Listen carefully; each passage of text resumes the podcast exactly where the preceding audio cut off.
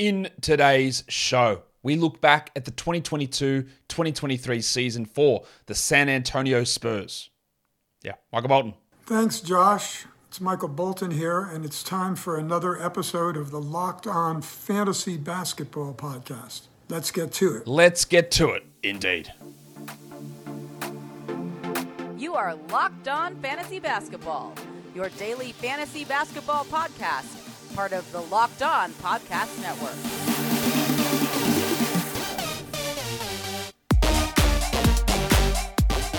Hello and welcome to the Locked On Fantasy Basketball Podcast, brought to you by Basketball Monster. My name is Josh Lloyd, and I am the lead fantasy analyst at basketballmonster.com. And you can find me on Twitter, as always, at redrock underscore bball, on TikTok at redrock underscore and on Instagram at Locked On Fantasy Basketball. Thank you for making Locked On Fantasy Basketball your first listen every day. We are free and available on all platforms. So it's time to look at the Spurs, a team that is really hard to understand from a what does this mean? What does any of this stuff mean? And we're going to try and figure out what this does mean.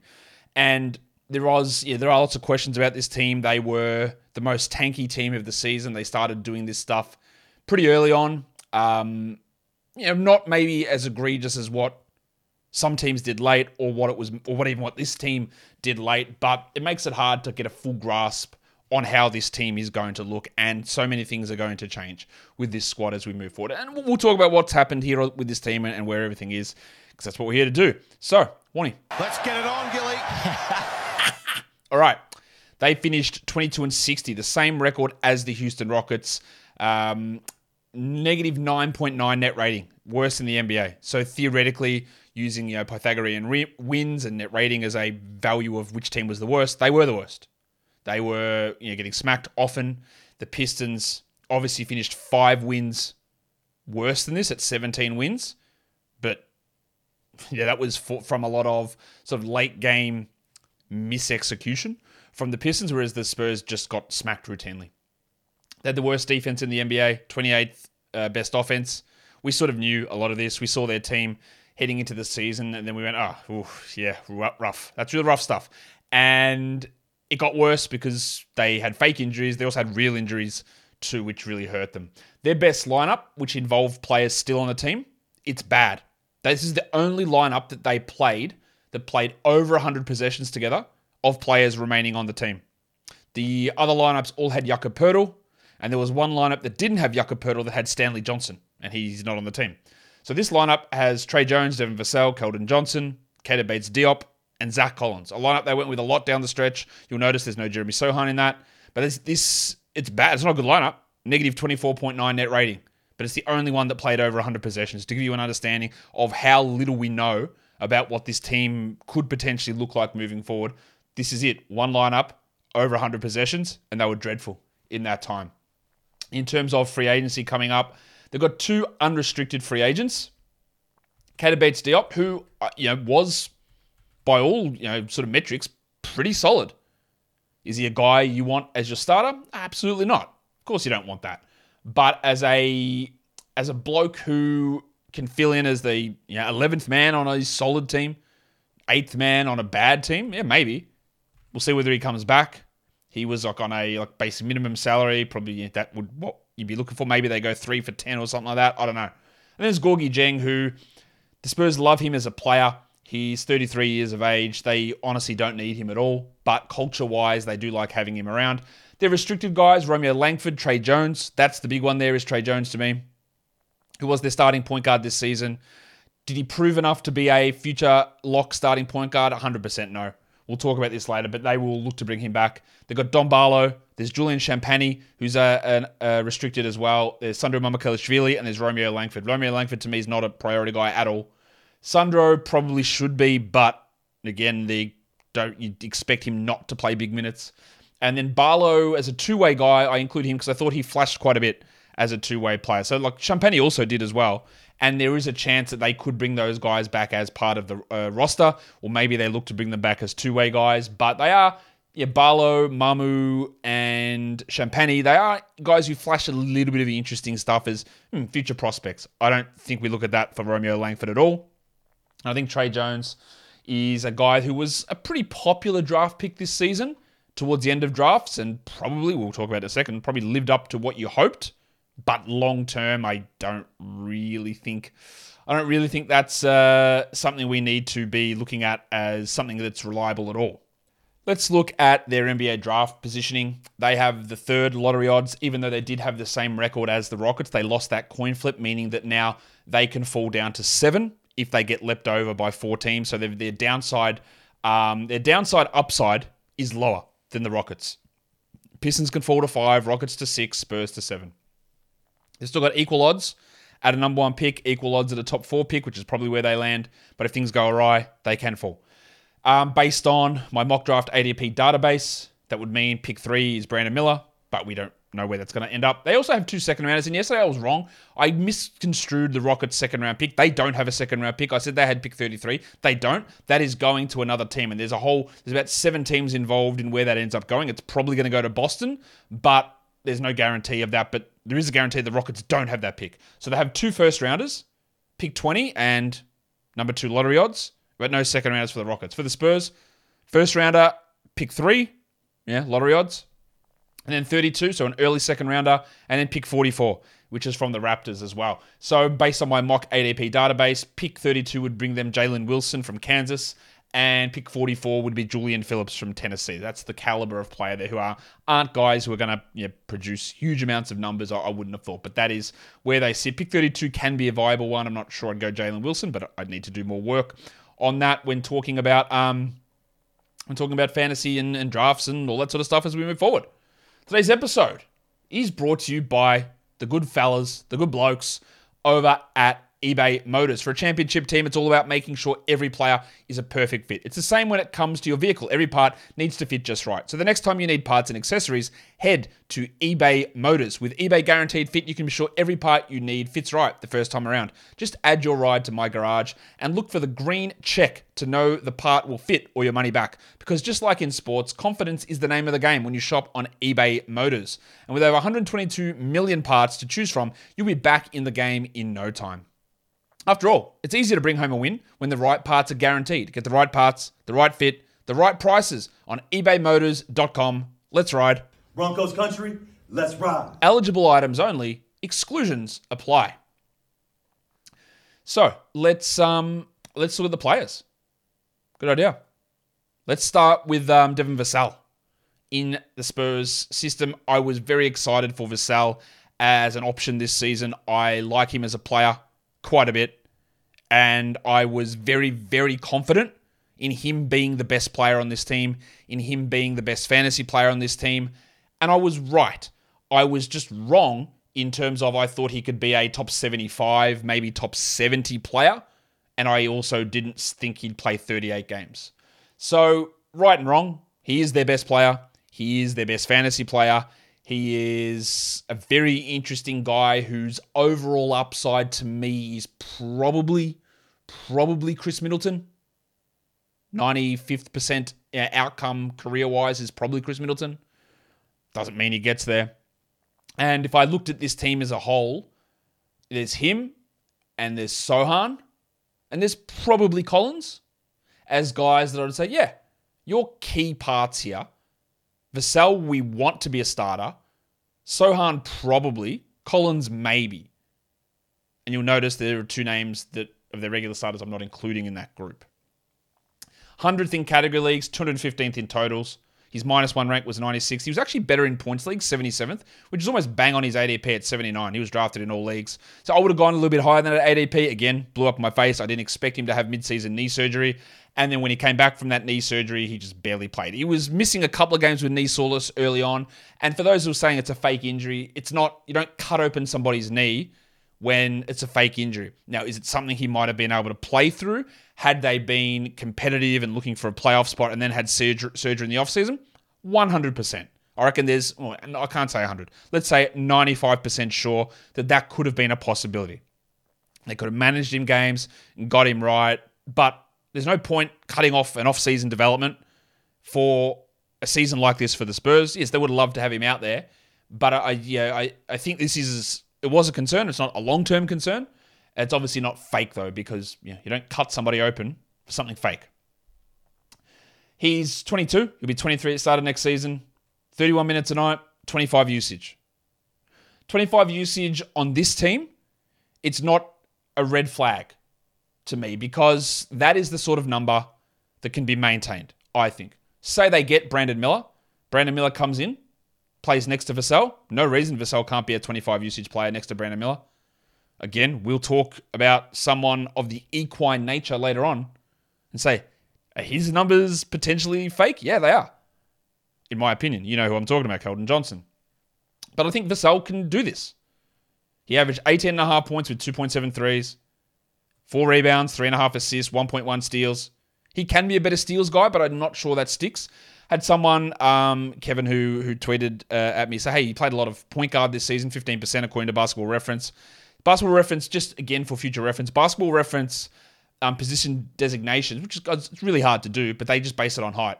Who was the tallest player on the court? They're the center. Who was the shortest player on the court? They're the point guard. That's how they do those designations. Now he did run some as the point guard, but I would suggest that in general they would play Tre Jones as a point guard. They would play Devonte Graham as a point guard. They would play Josh Richardson as a point guard. They would play Jeremy Sochan as a point guard.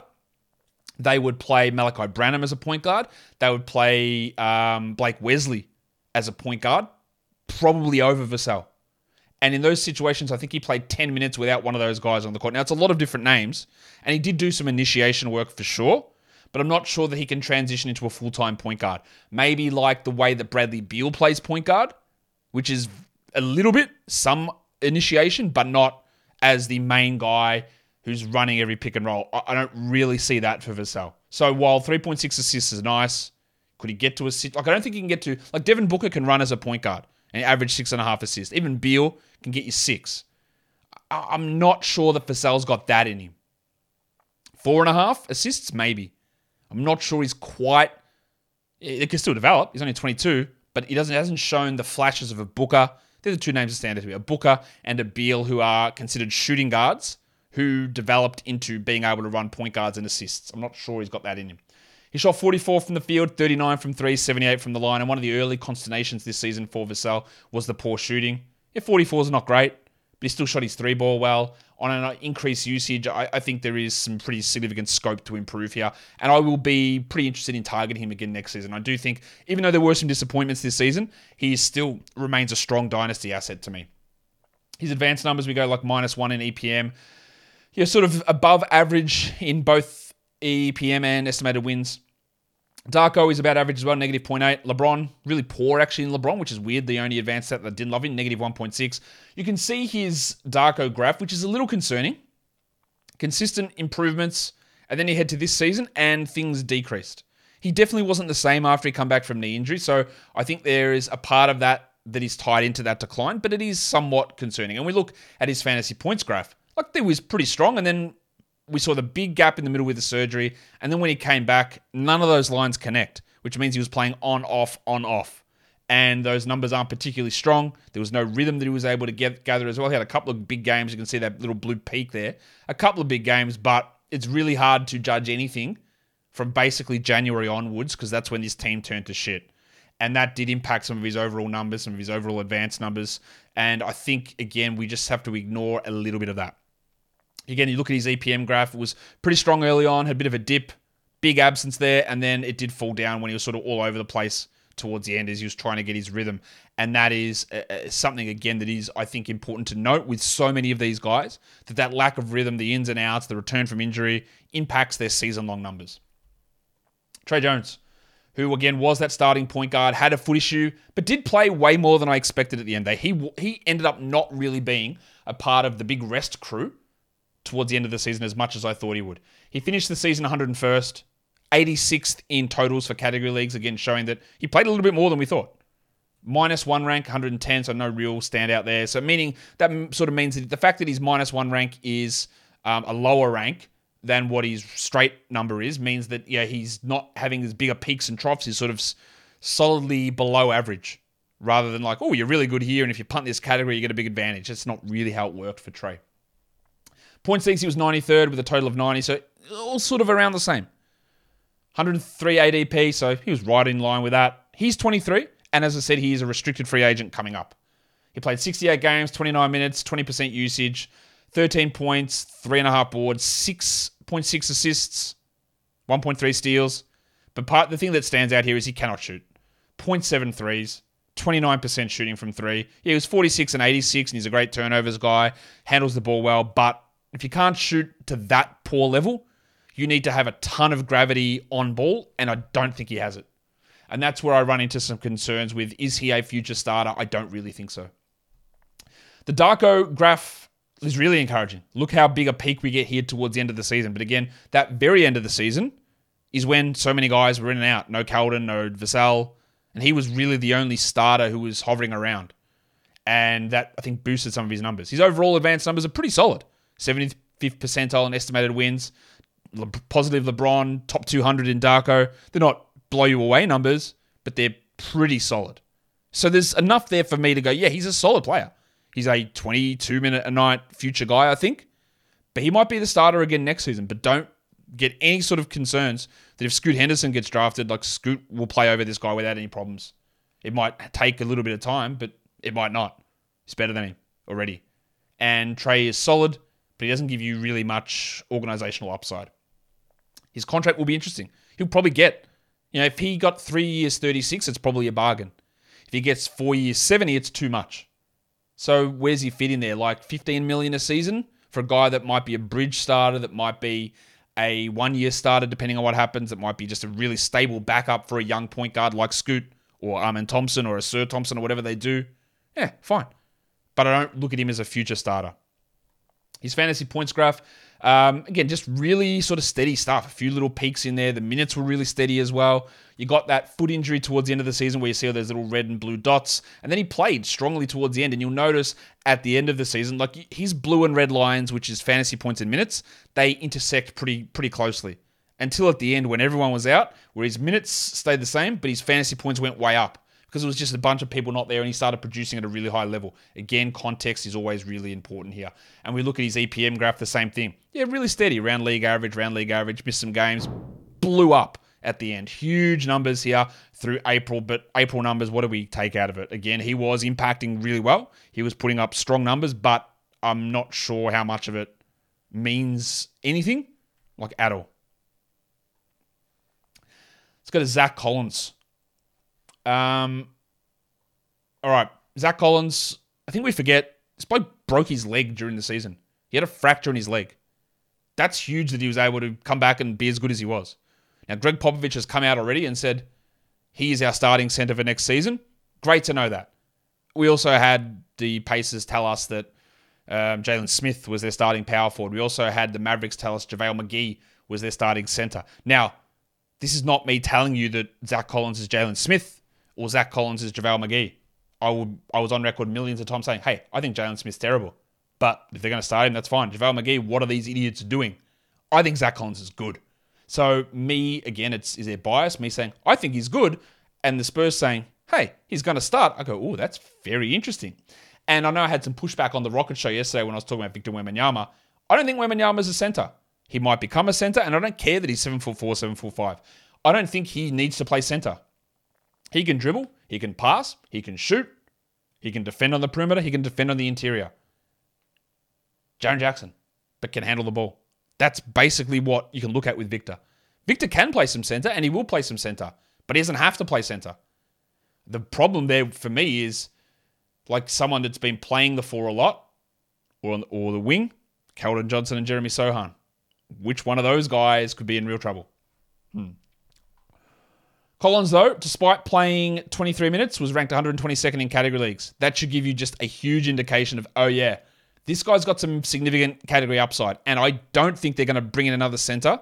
And even if it is Victor, he's going to play 27 a night. Minimum, I would guess.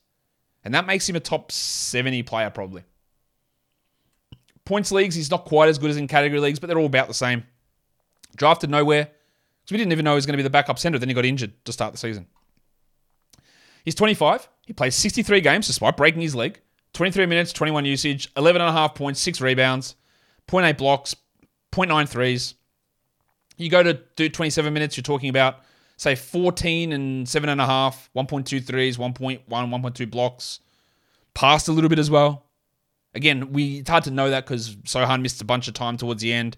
Vassell missed a bunch of time. So many random players in the lineup that we saw Collins take a step up in passing.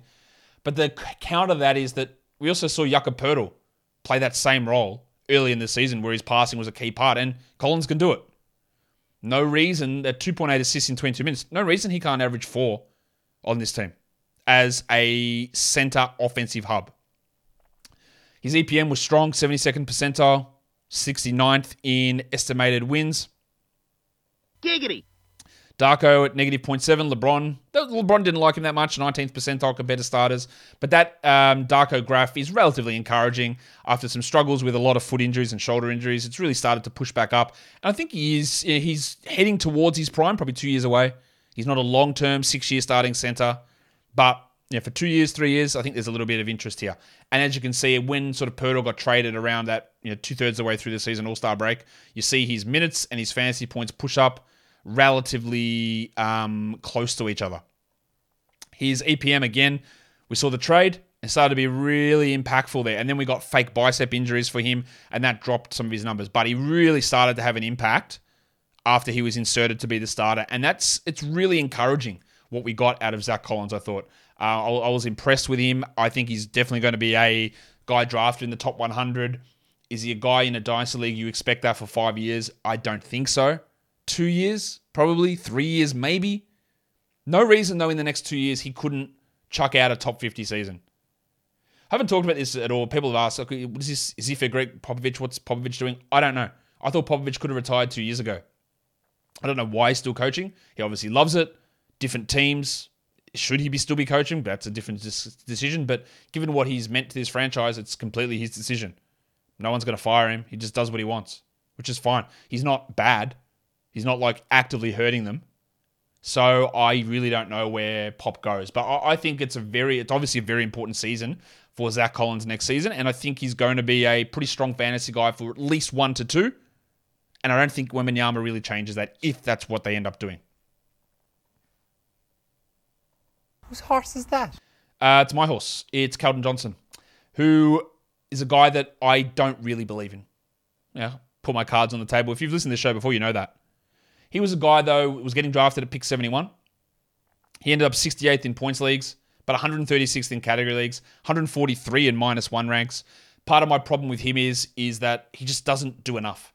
He can score, and he stepped up in a large role. 28 usage, 33 minutes, averaged 22 points. That is all really, really, really good, really good numbers. But for a category league, there's just so many negatives as to what he does. And to me, he just is not a significant winning player.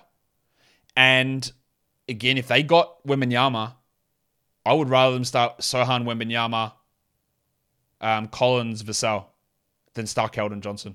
They probably wouldn't do that, but they should.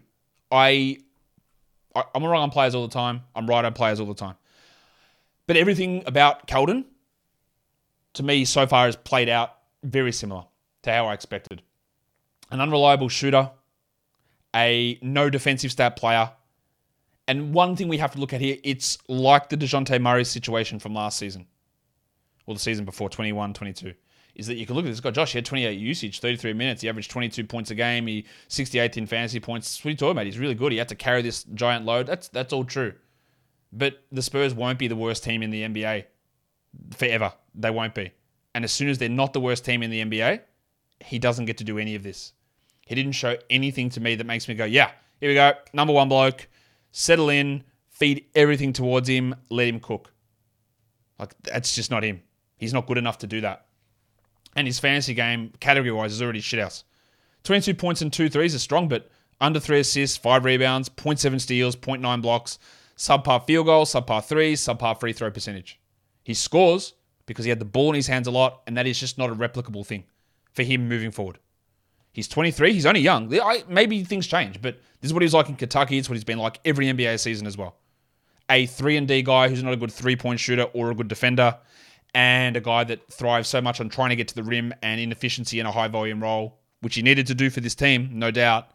But you don't look at this and, and say, well, that's yeah, that's a blueprint for success because it's not. In saying all that, his advanced numbers are okay. His EPM at 59th percentile, He's estimated win 69th. Yeah, with 63 games played is fine. He's Darko 214th. He's LeBron is bad at 17th percentile. But again, we look at some of this graph stuff. Some really strong improvements on Darko. And then as he was put into this larger role, um, we didn't really see the thriving that we needed. And his future projection drops off a little bit here. And that's where I have some concerns. Obviously, he missed a lot of time as well with fake injuries and knees and shoulders and feet and ankles and whatever they were. So you see a lot of sporadic dots towards the end. He was relatively consistent in fantasy points leagues, put up really strong stuff. But again, when we're trying to project forward for next season and for future seasons, the reason he was able to do this is because they pumped 28% usage in 33 minutes into him. And a realistic thought process if Victor Wembanyama comes to this team, do they bench Johnson or do they bench Sochan? I, I don't know. Who is more important as a part of their future? I know who I think that is. I think it's Sochan. And then, look, so what, what would you do? Like play Vassell at the one and Keldon at the two, Sochan at the three? Do you play Sochan full time at the one? They get into a really squishy sort of situation, which you never want squishy situations when we're talking and projecting fantasy value moving forward. Here's his EPM graph.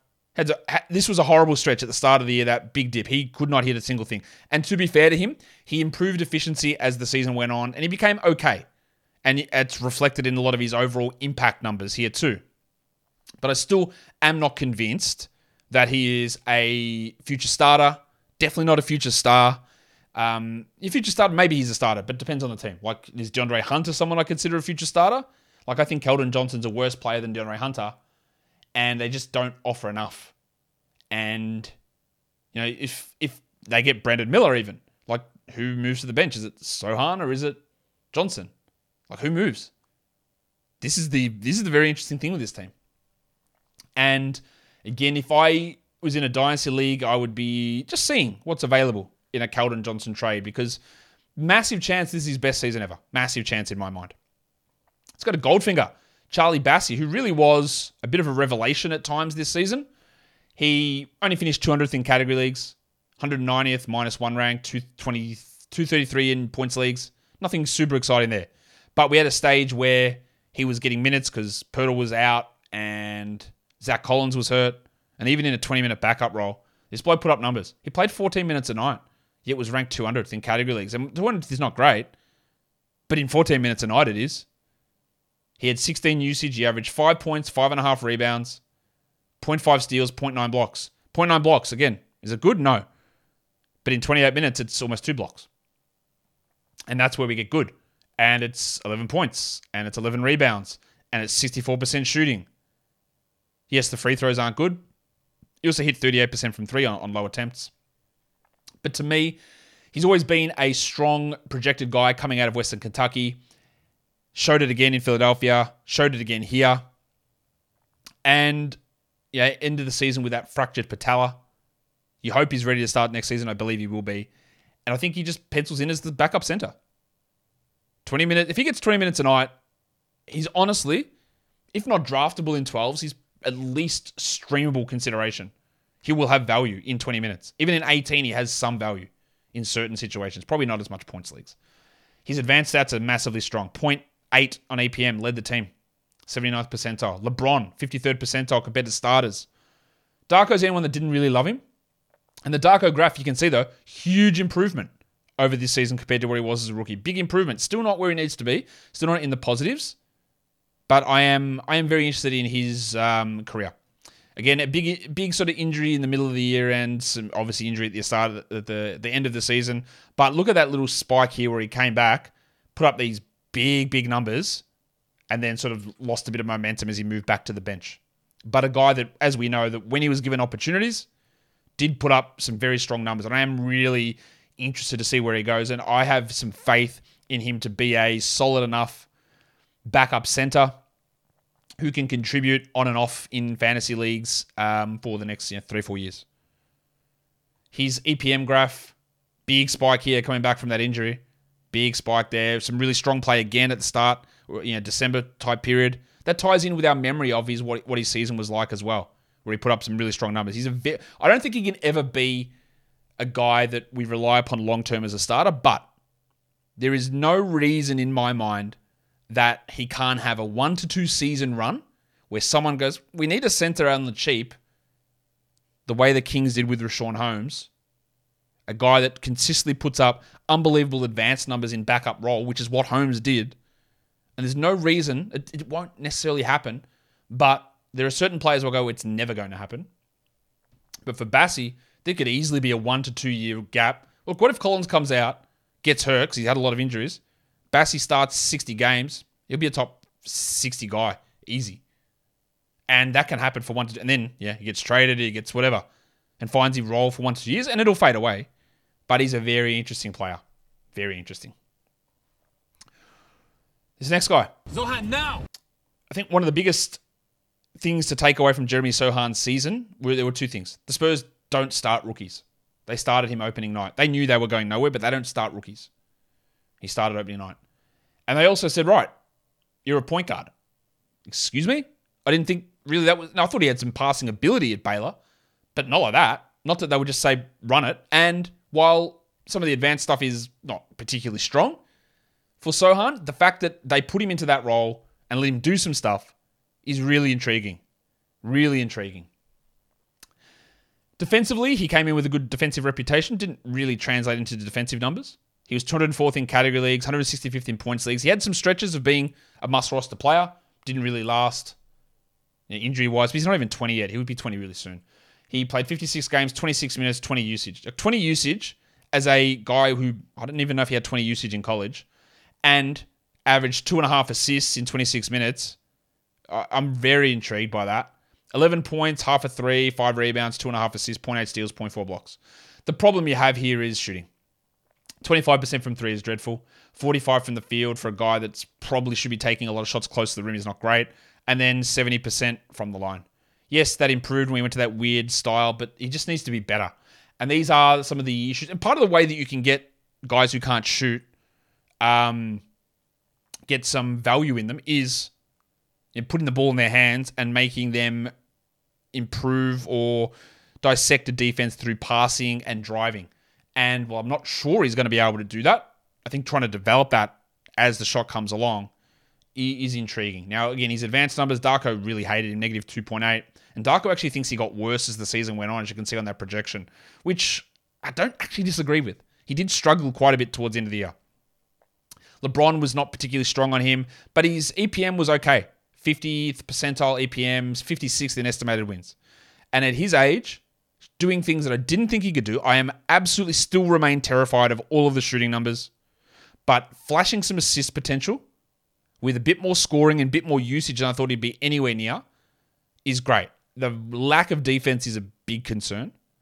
And I don't know where that puts him fantasy wise. Will he be draftable next season? I, I'm, I'm not sure. I'm not sure. But he is young.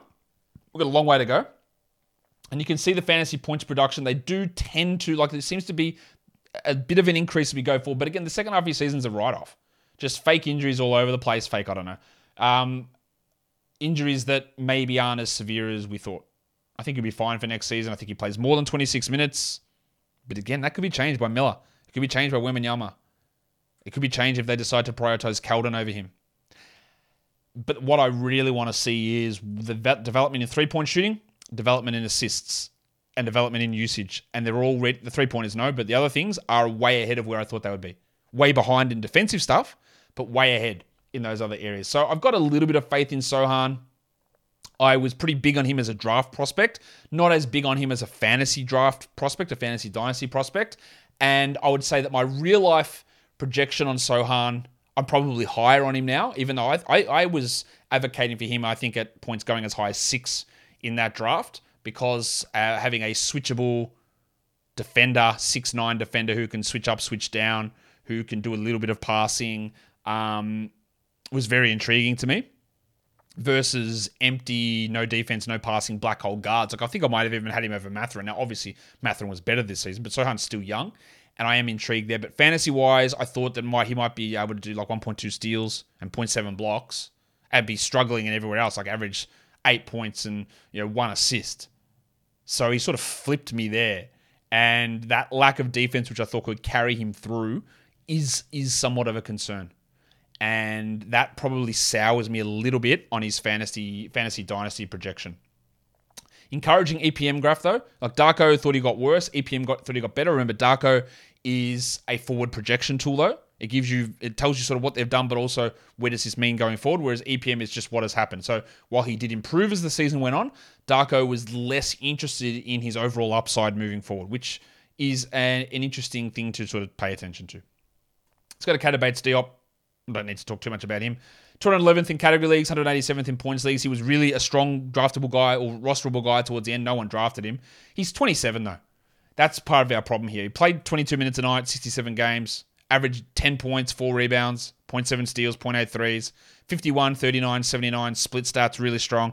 And as you can see on that um, Darko graph, like massively improved as the season went on. But that's mainly because he got stuck into a consistent role with a bunch of nobodies around him and he started to play well. His advanced stats are strong basically across the board. Like LeBron doesn't love him, but Darko does. Um, EPM does.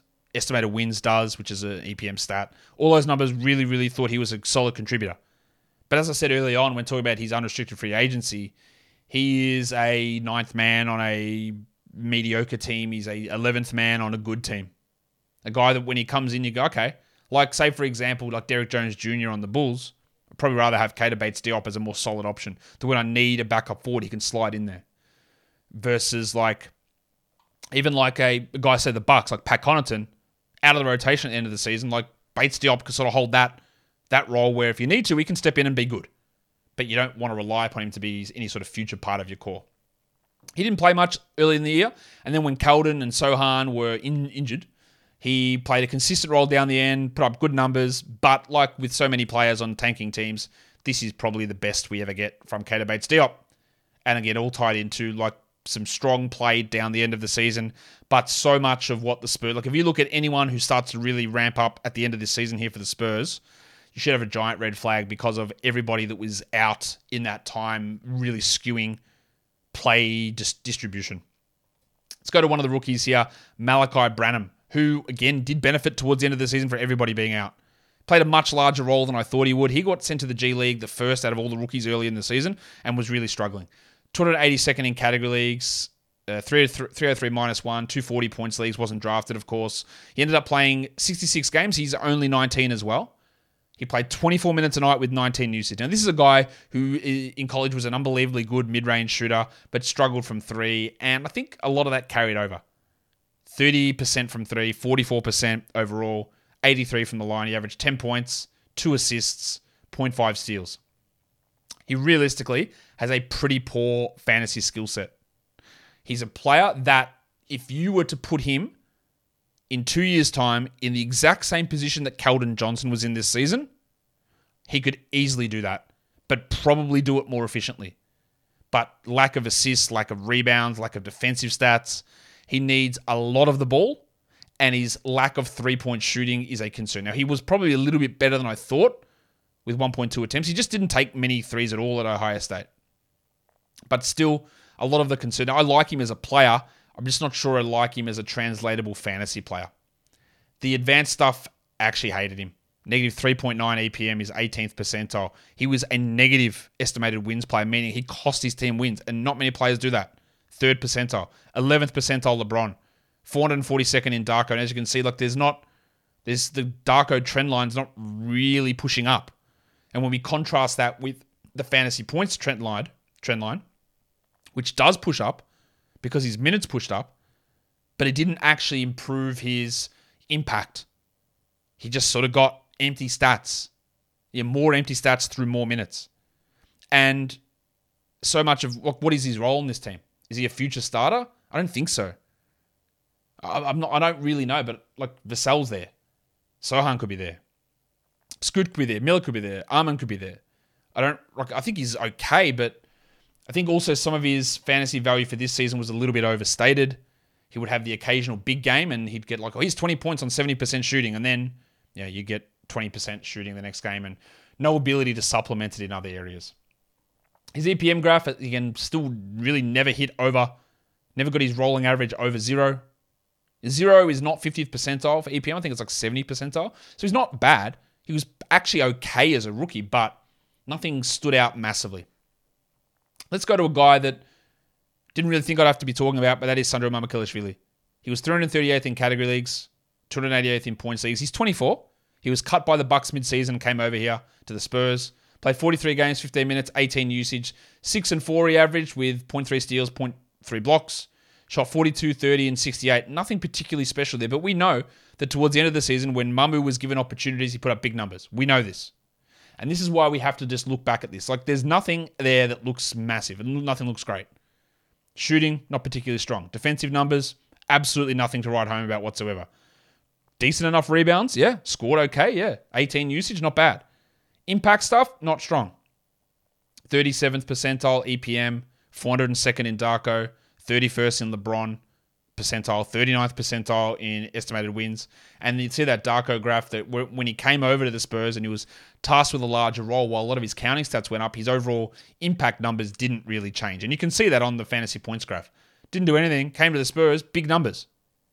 But that was on a team with everyone out and with Charles Bassey injured. And I think Bassey's still a better player than Mamu. And Mamu's at least given us something to look at. And maybe they bring him back as a third string center. But I don't think that that little flourish at the end of the season where he put up some okay numbers, I don't think it's a winning proposition to bank on that in Dynasty. And you look at this, basically when he was at the Bucks, he didn't play much, went to the Spurs, and all of his impact stuff went way down. Just continued to drop way off once he joined San Antonio, which is not a great sign. When he was given the opportunity, he got worse despite, again, some opportunities or some games where the counting stats were okay. The last player I'm going to talk about in depth here is Blake Wesley, another one of their first round picks, who had a pretty unfortunate. Like, so the guys I'm not going to really talk about here. I'm not going to talk about Champagnie, who had some flashes. He's only like he played 19 minutes. Not going to talk about him. Doug McDermott, Devonte Graham, Langford, um, Khem Birch, who didn't even play for this team, and even Dom Barlow. I'm not really, I'm not going to cover those guys. Barlow is probably the guy that gives me the most intrigue, but he's a two way player. Um, he's an interesting center, but they could have Collins, Bassey, Mamu, and Barlow. I'd rather Barlow over uh, Mamu, to be honest, four years younger. Let's talk Wesley, who worked his way to get backup point guard minutes. Yes, Obi, he did. Unbelievable backup point guard minutes. And then hurt his knee and never really recovered. 421st in category leagues, which is shocking. His numbers are dreadful. Honestly, might have found the worst player in the NBA this season. He just turned 20. His points league ranking is better than category leagues. He played 37 minutes, 18, uh, so 37 games, 18 minutes, 19 usage, five points, two rebounds, three assists, and 0.7 steals. That's where I go, okay. Okay. Three, almost three assists in 19 minutes. Okay. 0.7 steals in 19 minutes. Okay. 39% from three? Yeah, I'm in on that. 32% from the field. And one of the issues with him at Notre Dame, one of the issues with him in Summer League was why can this man not finish? Why can he not hit layups? Why can he not do any of this? And, well, I don't know the answer to it, but we had the same problem. 32% shooting when you hit 39% from three is disgusting. It's the same problem. And if you can't finish, oof, that's really a bad sign. I like the passing. I like developing as a point guard. I like the three point shooting. But yeah, look, there's that's a massive red flag. It's pretty hard to get worse than a negative 7.8 EPM, negative 2.2 estimated wins. So he played 37 games and cost them two over two wins on his own. These are the worst numbers in the NBA. Negative 2.5 Darko, 466th. Negative 5.08 LeBron, zeroth percentile compared to starters. That's dreadful. His Darko graph shows marginal improvements. But as I said, he started out the season well. And then he got hurt and never really recovered. And there is um there are some concerns with some of that finishing stuff. But I thought he flashed enough things for me to have a level of hope that maybe he can develop into a backup point guard.